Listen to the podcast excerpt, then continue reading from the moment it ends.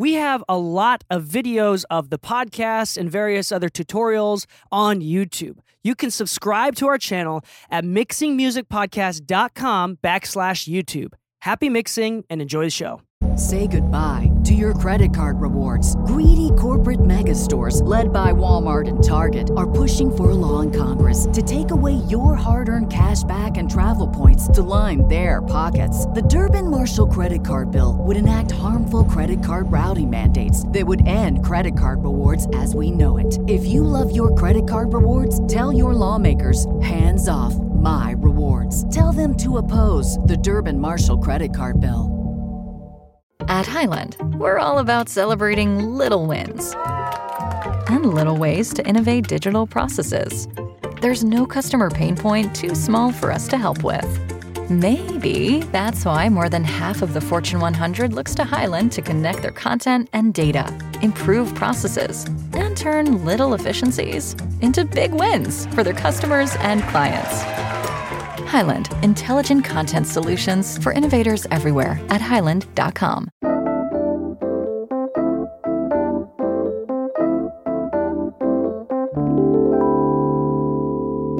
two, three.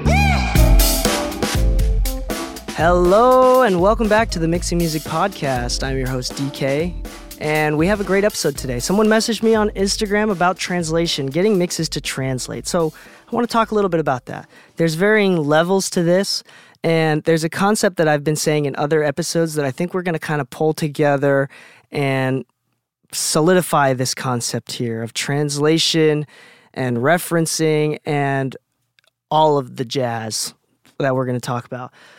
So let's start with an easy example. I have a lesser experienced artist that messaged me over the internet and asked me for a mix. I mixed it down, sounded good in my opinion, and uh, they gave me revisions, which is normal. Not mad about that at all. And what did get me a little bit frustrated though was they gave me revision feedback for different listening devices. They gave me feedback from when they listened to it on their headphones, in the car, in their studio, on their Bluetooth speaker. Different sources had different feedback, and a lot of them were clashing. For example, in headphones, he said, turn up this ad lib. And then he said in the car, turn down that same ad lib, right? So, what is translation? Let's go over one more time. I say this a lot. Eh, There's another episode where I talk about referencing, which I'm going to talk a lot about in this episode as well. Everybody should reference. If you're mixing, you should reference. The point when you're mixing, it is not your goal to make the music sound good out of your speakers or your headphones or whatever you're listening to. Can I say that again to make myself really clear? And it may come to a surprise to you. The goal is not to make things sound good through your speakers. That's right. The goal is to make things sound good relative to what's already out. Because what sounds good to your speakers is subjective. Because again, the headphones sound different. The mix cube sounds different. Your AirPods in your car sounds different. In my car, there's no low end. And in my car, for some reason, the mid range, the, it buries the vocals. The vocals sound quieter in my car than they do on the AirPods or in my speakers. In my JBL, like Bluetooth speaker that I have at home, the bass is really loud. Like, there's different characteristics for each listening device, and it's impossible to make everything sound perfect through all of them. So, what is translation? Now, if the goal is to make it sound good relative to everything else, then I would say translation is the idea that everything sounds good relative to everybody, everything else online with that specific device. For example, if I make things sound good on my speakers and I go to my car and I listen in my car, I listen to a lot of music in my car just for fun, commuting and driving around. Like I listen to a lot of music through it. I know what music is supposed to sound like through my speakers, just natively. Like I'm you don't have to be a mix engineer to realize a mix is off if you listen to a music, your mix in a spot where you listen to a lot of music. I go in my car and I realize, oh, the vocals are actually a little bit louder than all these other songs, re- relatively speaking. I wonder what it sounds like on my monitors or my headphones. And I go back to the AirPods, it's like, oh, yeah, the vocals are definitely a little bit louder than what they sound like relative to everything else. So now I'm going to go back to the studio and turn down the vocals. Again, relative to what's already out on that device. All of the vocals in every song that are mixed well in my car have quiet vocals. That's just how it is. The, vo- the frequency spectrum of my car and the way that works. That's great. That sounds awesome. So it should also be slightly quiet so it doesn't distract the listener, so it doesn't change too much. That's what translation is. Now, this is actually my second time recording this episode because Pro Tools crashed and I ruined it and everything. It sucks. You know how it is, Pro Tools users. I'm sorry. Um, but it's amazing. I'm able to, I said that in 15 minutes and I just said it now in what, five minutes? Not even the same thing. Let me go in a little bit deeper. Okay. If you are mixing vocals, or if you are mixing anything, it is your job to be an analyst. If you are a mix engineer, you are an analyst because you analyze as you listen to music for fun. Oh, this is how bright Tory Lanez is. Oh, this is how dark AC/DC is. Oh, this is what the different vibes are for different eras of time. It was a lot darker, a lot more mid range and bright highs during Motown days with no low end. And now it's like low end and highs and not a lot of mid range. And you can see what areas, what eras have different sounds and what genres have different cultures. Yes, genres don't really have a specific sound, but it does have cultures. For example, a long time ago in hip hop, to distort your 808 was a big deal. That was a big no no don't distort those 808s and look at it now like everybody distorts their 808s you're weird if you're not if you don't you know like it's times change things change eras change cultures change over time. But to go beyond that as i've said in the past a mix engineer's job the only way to really fail is to make a mix distracting. Now there, this is a little bit of a touchy subject. There was someone local that i will not name that wrote, recorded, and produced this beautiful album and song. And there was someone local that reviewed this song. And the review went bad. The review said something along the lines of first off, it complimented, said, I love the artistic approach. I love how this was written. I love the words. I love the lyrics. And then he commented on the producer's choice, which was obviously a choice. The producer decided to leave in a crap ton of white noise and a crap ton of just noises in general that made it sound like it was recorded terribly on purpose. It was recorded terribly on purpose. It was totally done on purpose. And so the reply of the review was, that was all on purpose, man. Like, don't leave us a bad review. This is on purpose. Like, we did it on purpose. I don't give a shit if it was on purpose or not. A bad mix is something that distracts the listener. Now, if I go and click on a song, let's say I listen to a song by Lauryn Hill, Miss Lauryn Hill, an older song, and then I go to your newer song that is in a similar playlist, and I hit next on Lauryn Hill's song, and then I hear your song. If it's not mastered, so it's quiet, right? Or if it's not mixed well, so the vocals are too bright or not bright enough, which is more of the regular problem, if if everything is going wrong, I'm not going to get a chance to listen to your song. I just went from Lauryn Hill where I was able to listen and feel her lyrics and understand her emotion to yours where all I can think about is what is going on with these drums and these vocals. It just doesn't sound good. Like again, it doesn't take an analytical mind or a mix engineer's mind to realize something is not professional. This was not done professionally and it's distracting the listener. Again, the point and translation is to keep it from distracting. If you don't distract the listener, then the bullseye of a good mix is pretty wide. You can get a good mix having it be dark, having it be bright, as long as it's not distracting. Distracting the listener is a definite no. So let's go back to this example where I talked about where he was giving me feedback based on different listening sources. That doesn't make sense. What I should have said when you do translate on different devices, it's because you're used to that device. For example, you hear this a lot go to your card reference to make sure the car test, right? Why is there a car test that exists? I already gave you a hint and I already talked about it. It's because you've probably listened to hundreds, if not thousands, of hours of music in your car and you have a pretty dang good idea of what music is supposed to sound like through it it's a pretty dang easy guess if something is wrong in your car because you listen to a lot of music in your car, right? Of course, it's going to sound different than in the studio or in the AirPods. Of course, it's going to sound different. It's, it's a beautiful thing for it to sound different. That's the point. It's not supposed to sound the same on all sources. It's supposed to sound good relative to everything else that's already out on the same device. So in my car, where the vocals are quieter, I changed I, in that example that I showed, I decided to lower the volume in the studio because it was a little bit too loud from what I'm used to in the car.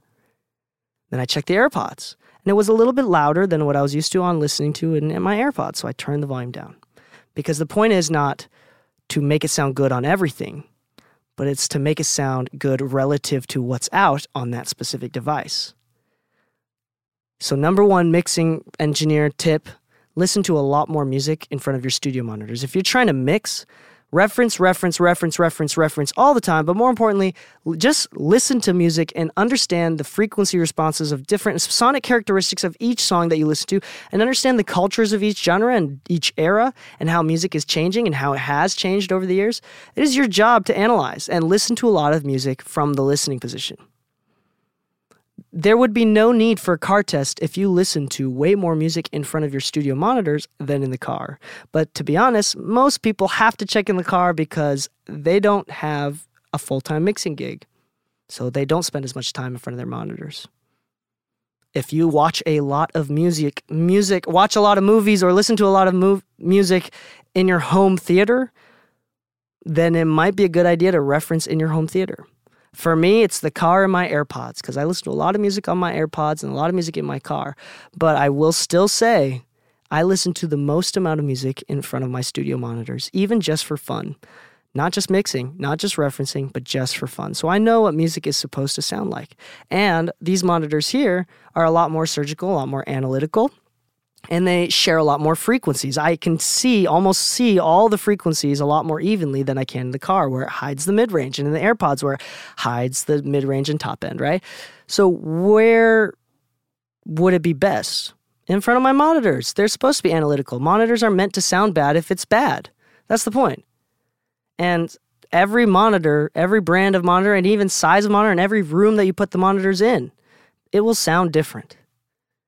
But what does it sound relative to what's already out? That's what's translation. So, how do you get mixes to translate? Um, the person that DM'd me where this conversation started asked me about saturation, how to saturate the vocals. It could be saturation, and it could be EQ, it could be compression. But I can't tell unless I listen to something else and reference. What is it that I need to do to make it sound good relative to everything else that's already out. Mm, now we're talking. It might not be saturation. It might not be a specific thing. It might be volume changes. It might just be volume changes for real. Uh, a local artist out in Provo before I left wanted me to get one last minute mixing advice teaching gig kind of a thing where I just kind of gave him a one on one lesson. We mixed one, I showed him one of my mixes, and all I did was turn down the drums 3 dBs. That's all I did. No compression, no EQ differences, just turning down the drums 3 dBs. When I did that, the vibe of the song changed. He said before it was the rhythm felt like it was being driven by the drums. It was a lot more dancey, and now it feels a little bit more relaxed you can barely, if you know what 3 dB sounds like, you could barely hear 3 dBs of difference in a mixing standpoint. Like, but it changed the emotion and the vibe of the song pretty obviously. It went from dancing, rock driven, drum driven bounce to, okay, it's a little bit more indie and a little bit more just easy listening. And all I did was change the volume, right?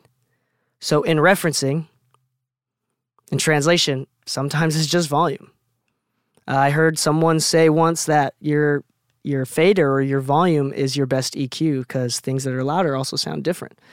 But when it comes to translation, it's not a specific tool. It's not a specific adv- device. It's not a specific thing. It's it's what does everything else sound like? So it goes back to referencing. Reference, reference. Have I said and talked about referencing enough? Oh my goodness if you send me mixes for feedback, which I do for free and I still do, don't ask me if I if I still do it because I definitely still do. Uh, send me your MP3 or your file to D-E-E-K-E-I mixes at gmail.com. I'll reply as soon as I can. A lot of these feedbacks, it would be less feedback to give, and it's pretty obvious when I know you didn't reference. Now, if you did reference, it would sound probably a lot more, it would sound a lot better relative to what's already out. Again, what is better? Better is just means more seam seam line. Like it's uh no seams. When you go from song to song and I don't ever have to think about your mix, that's a good mix.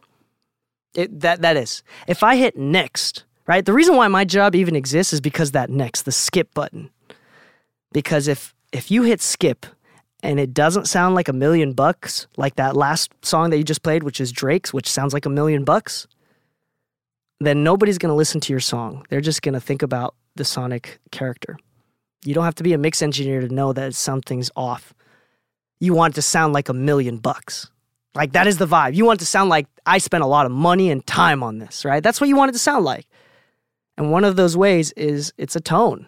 It's obvious. Like if it sounds off, it sounds cheap. You don't want anything to sound cheap because people won't give your music a chance. Reference, my friends, reference. And translation is not on individual devices altogether, it's altogether on each individual device. Did that make sense? It's not going to sound the same. Headphones will sound different. It'll have more reverb in headphones typically because everything is separated left and right a lot more. There's no cross from right to left as speakers do. Reverb's going to be bigger. Yeah, just listen it's not supposed to sound the same on everything. It's supposed to sound good relative to what's already out. That's what translation means. So please, if you are sending me a mix, never, ever, ever again ask for revisions that are conflicting on different playback sources. I will not raise this ad lib 2 dBs for your headphones and lower it 2 dBs for your monitors. I will not do that. Okay? um, and neither should you. So I hope this episode helps. I hope that you kind of get you you get a better idea, and honestly, I hope that your mixes get better. Um, once again, like I say this a lot, mixing and learning how to mix takes time. The problem with mixing is that it's really difficult to know how good or bad you are until you look back in retrospect. Until you get better, you don't realize how good or bad you are. And so I can't I don't really know how to help you. And some sometimes I get mixed feedback and I don't really know how to help you without touching it myself because I just kind of do things you know my way and it's not really the right way. It's just that's just how I hear things right? You hear music all of our ears are different. Uh, Lou today my new partner with this new studio space which I'm in if you can tell this is the temp in the I'm in the live room right now while they load up everything in the control room and wire everything up. Um, my partner in the business, Lou, he said, you know what? Sometimes, actually, for a lot of humans, people hear the bass a lot better in their left ear. And he has a friend that said that the perfect amount of earwax, you know, I have a perfect amount of earwax to be able. No, like everything sounds different to everybody. Nobody sounds good to everything. So the one consistent anchor to a good mix is what's already out. I hope that helps. Happy mixing, my friends, and please stay saucy. One, two, three.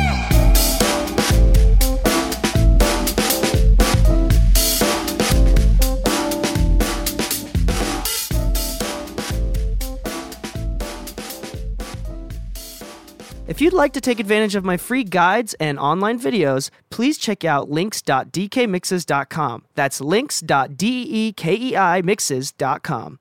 Hey, what up? It's DK. Thank you so much for listening to the Mixing Music Podcast. I just want to do a quick plug. Did you know that I write kids' books? If you have children, nieces, nephews, I have books that are totally available for free or $10 on Amazon for physical copies.